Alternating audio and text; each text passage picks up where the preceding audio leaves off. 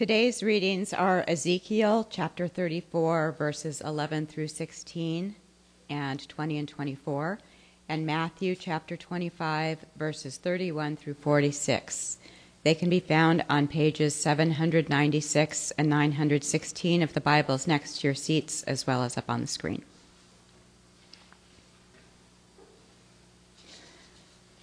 This is God's Word. Ezekiel 34, verses 11 through 16 and 20 through 24. For this is what the sovereign Lord says I myself will search for my sheep and look after them.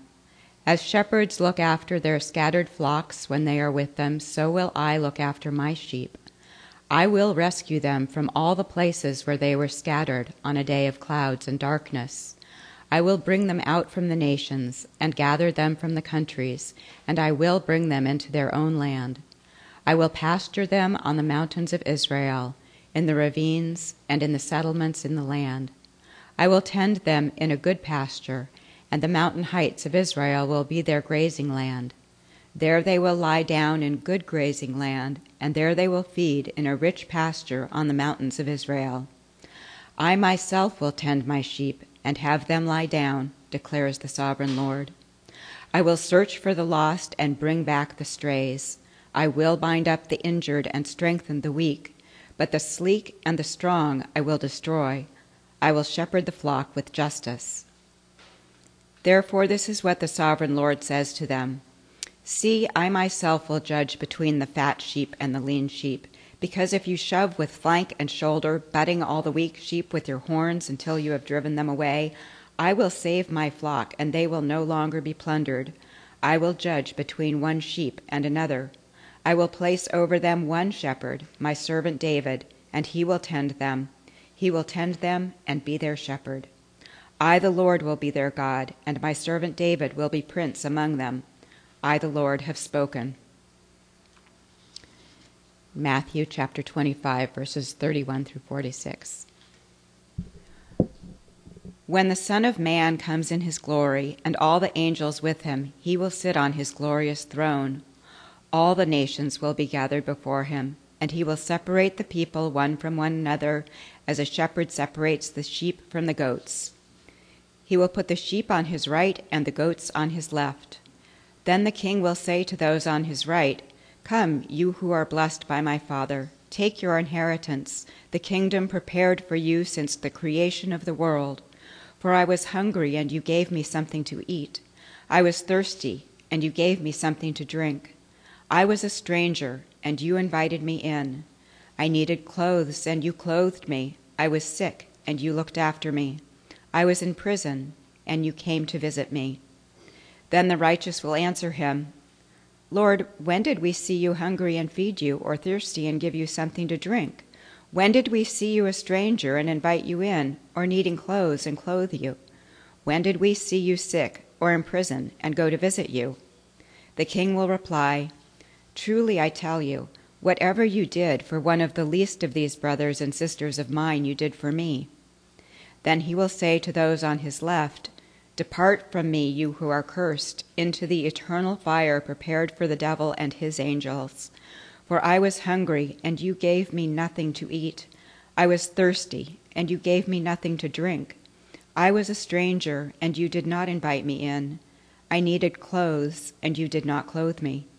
I was sick, and in prison, and you did not look after me. They also will answer, Lord, when did we see you hungry or thirsty, or a stranger, or needing clothes, or sick in prison, and did not help you?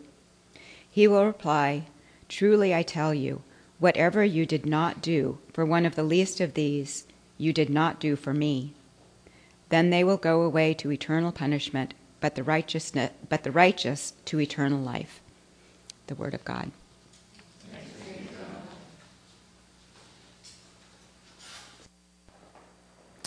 I invite you to pray with me.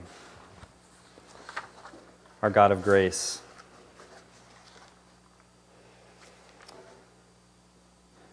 as we come into this room, we each come with our baggage. We come with the reality of our lives.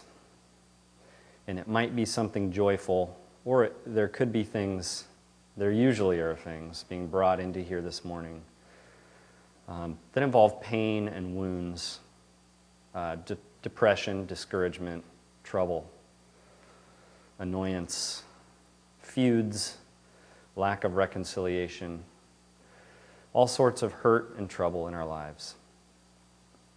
The truth is, as we sit here, we may not know half the people here. Um, we may be brand new this morning.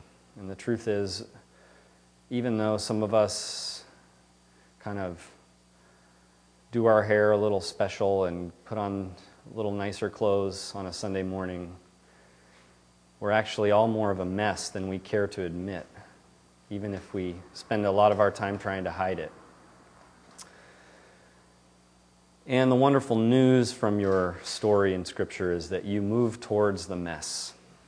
And that's what Christmas declares to us every year that you actually entered into the messy world.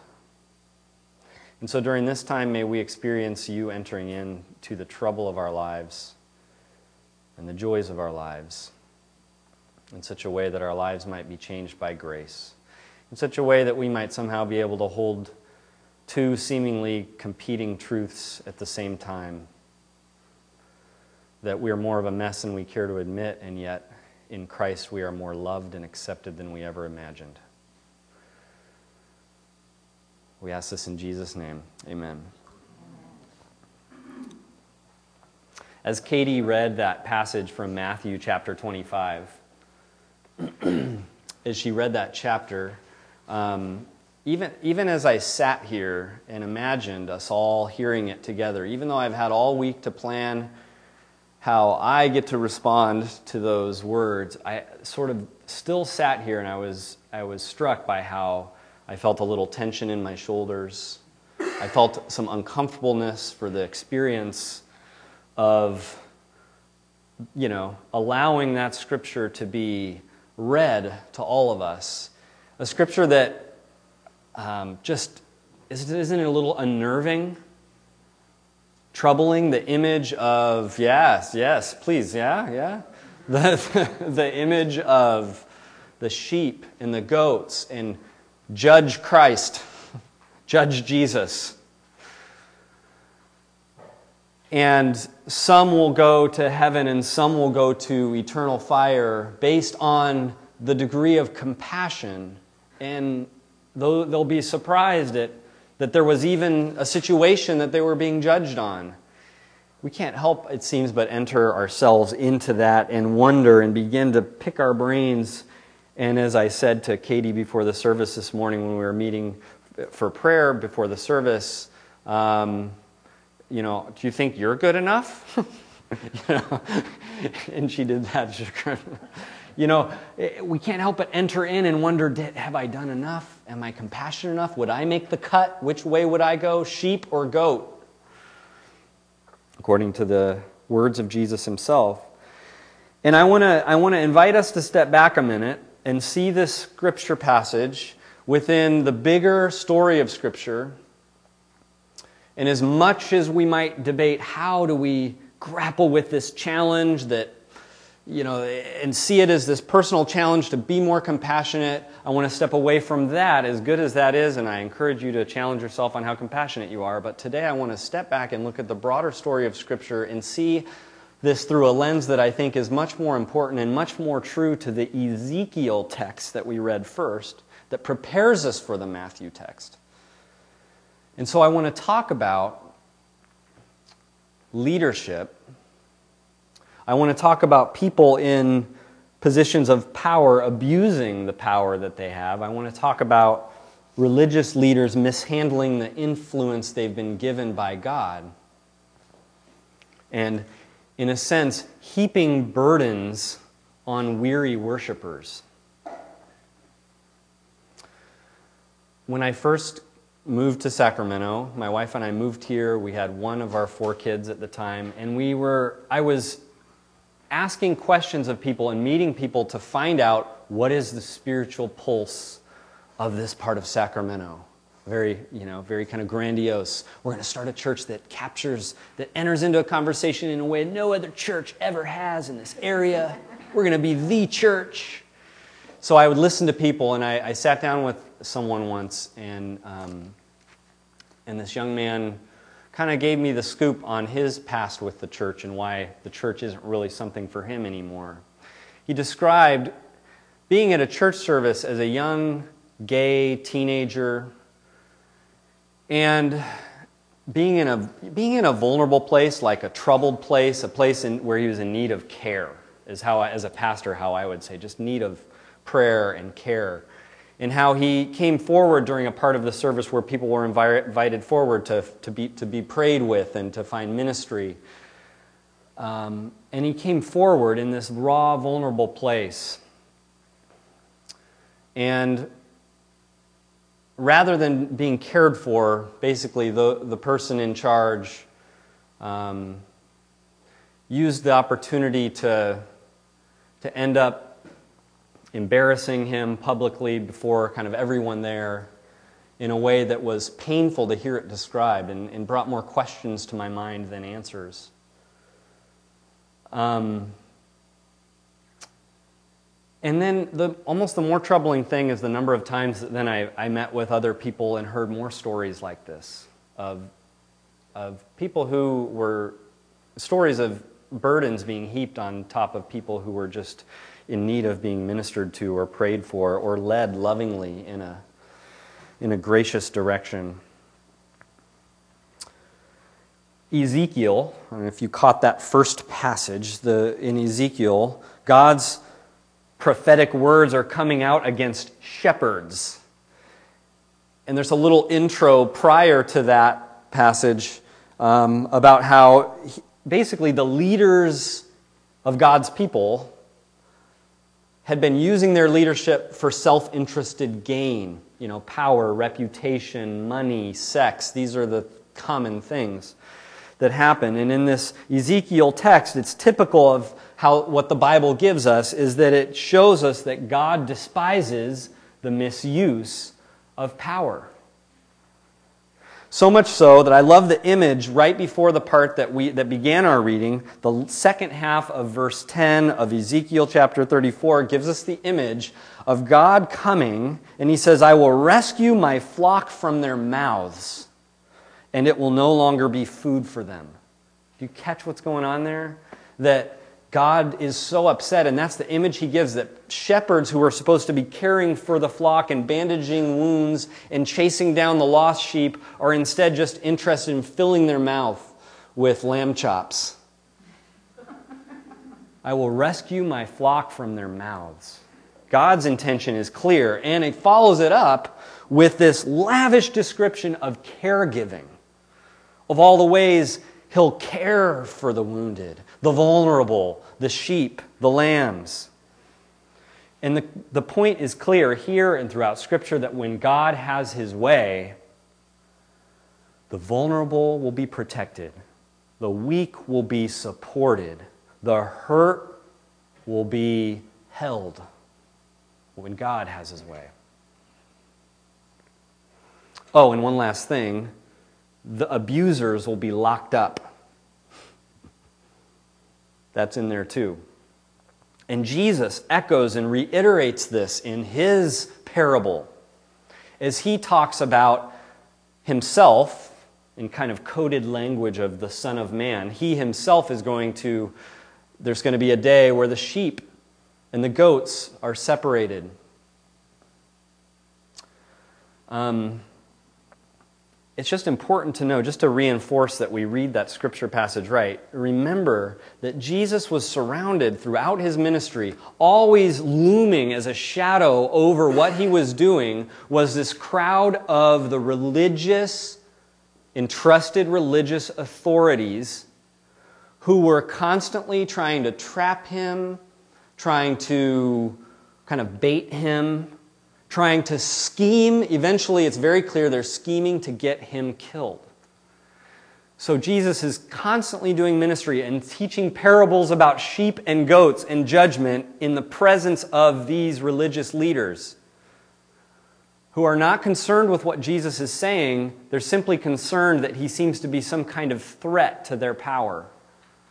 And so they should probably get rid of him. Just remember that when Jesus says these words, that he has this audience always there. And that just a couple chapters before, in chapter 23, I believe it is, is when he, there's these seven woes on the teachers of the law and the Pharisees. There's a bunch of good stuff in there. If you want to check out chapter 23 of Matthew, Jesus sounds pretty judgmental in Matthew 23. But it's, it's aimed at these uh, religious leaders. I'm looking for something that's in there, but I don't see it. There's a point where he says, I should have flagged it. A point where he basically says, You heap burdens on people that you're not even willing to carry yourself. So that's, that's a part of understanding when Jesus has this theme of judgment in the sheep and the goats. The Ezekiel text and the lens that comes from the Ezekiel kind of best prepares us to hear Jesus' troubling words.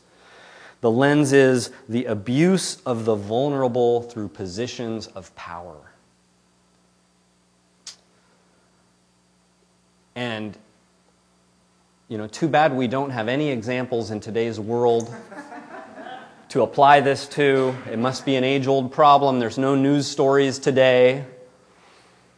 People whose names are Kevin Spacey, Harvey Weinstein, Louis C.K., Charlie Rose, and sort of our collective outrage at what is sort of like the new cardinal sin that we've all agreed we need to voice and get out in the open now, one thing I want to say about that and our culture's, culture's impulse to get things out in the open, it's, it's, there's a lot of good there. But if we reflect on our, if we in this room only reflect our culture's uh, view of current events, if all we have is our cultural impulse, we'll lack any robust way through the mess of spiritual abuse. For our culture, our culture is one that prides itself in being very non judgmental. And yet, right now, we're giving ourselves a hall pass, a permission slip on a particular issue of judgment. And so something sits a little wrong about that, or is kind of funny with that. And I would say it's because it's not really a complete enough view to handle the hurts and the judgment and the abuse of the world. And what I would point to um, and it's kind of my job, so no big surprise, is I would point rather to the cross of Christ. So let's end there. Let's listen to how the cross of Christ sort of paints a different picture to hold this judgment, abuse of power, current events, and your own uncomfortableness with the parable of the sheep and the goats. When you look at the cross, you see Jesus um, has been unfairly accused and brought to an execution. Jesus, the one who gave the parable of the sheep and the goats. And he's been brought to the cross by the, that same group that we were just talking about the people in power, the religious leaders who've been entrusted with being kind of the shepherds of the worshipers. And so they're shown to be kind of religious swindlers and abusers in that as they bring Jesus to the cross, it's very clear that Jesus was not, it was not difficult for them to use their power and pull their strings to get Jesus on the cross. He was vulnerable before them and their power. He was the vulnerable, they were the abusers. But then something funny, something, I don't know, funny, something really interesting and paradoxical and amazing happens on the cross is that in that moment, suddenly the lens kind of shifts in that irony of the King of the Jews joke name tag above his head on the cross. Our, our eyes kind of shift and we realize this really is the King of the Jews. They are putting this is God's son they have put on the cross. And when you, when you switch that lens, suddenly those abusers standing over the vulnerable who have put him there suddenly changed places, and Jesus now stands, is on the cross, elevated, in a sense, on his throne, and they now stand vulnerable before his judgment for being bad shepherds and abusers. The very one that they cornered and got put on this cross now stands as the judge. And what are the words that come out of his mouth? Father, forgive them, for they do not know what they are doing.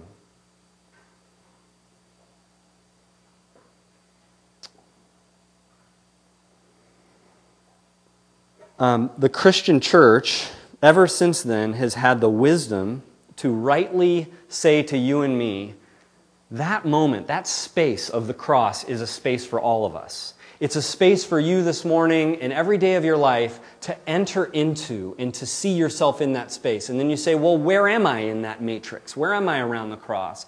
And the Christian church has rightly said to look at yourself and identify yourself not so much with the one on the cross, unfairly treated, not so much as some innocent person on the sideline crying because your Savior has been put on the cross but to put yourself and align yourself and to view yourself through the lens of the one who put him there. The one who, whether you're the one rallying people to cry out against him, or whether you're one of the crowd who just kind of follows along and says, crucify him, or whether you didn't maybe say that, but you were one of his followers who completely deserted him in his darkest hour. Find yourself somewhere there as a part of bringing him to the cross. And that's the only transformative place to put yourself. It's, it hurts. You don't want to put your, your pride, your ego doesn't want to put yourself in that category, but put yourself in that place where you say, if left to my own devices, I will bend power. I will trample. I will shout, crucify. If given the right circumstances, if given a long enough leash.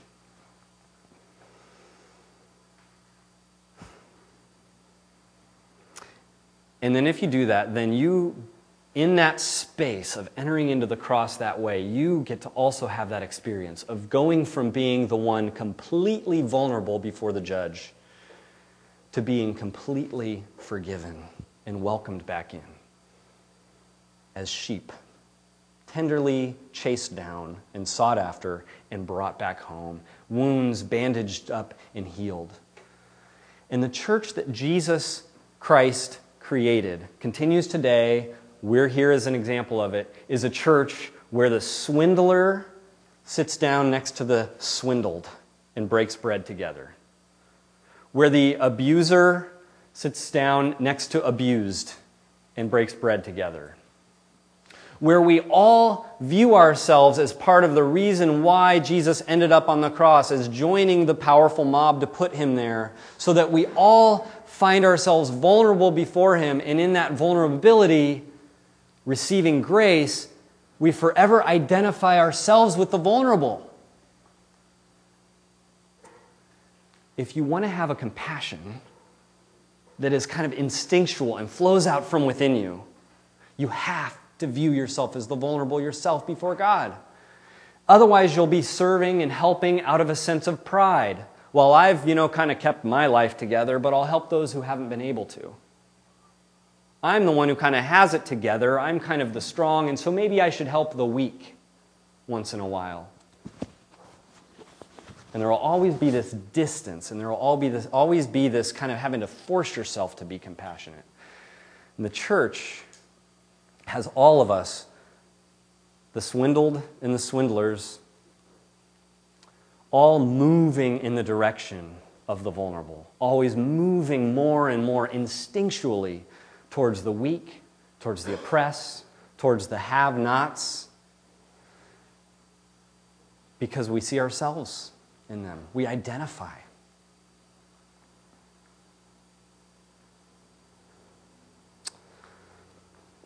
So I don't know what that does for you for the, hearing the words of Jesus. But it's interesting to think that Jesus is the one who preached this parable of separating the sheep and the goats, and the goats are going off to eternal fire, and the sheep are going off to eternal love fest with God, heaven.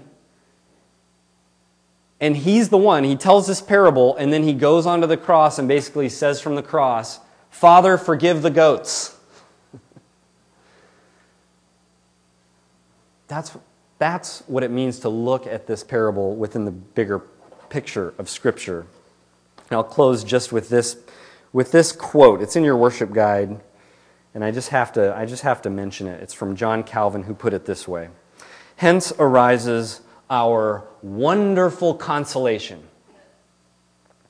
that we perceive judgment to be in the hands of Him who has already destined us to share with Him the honor of judging.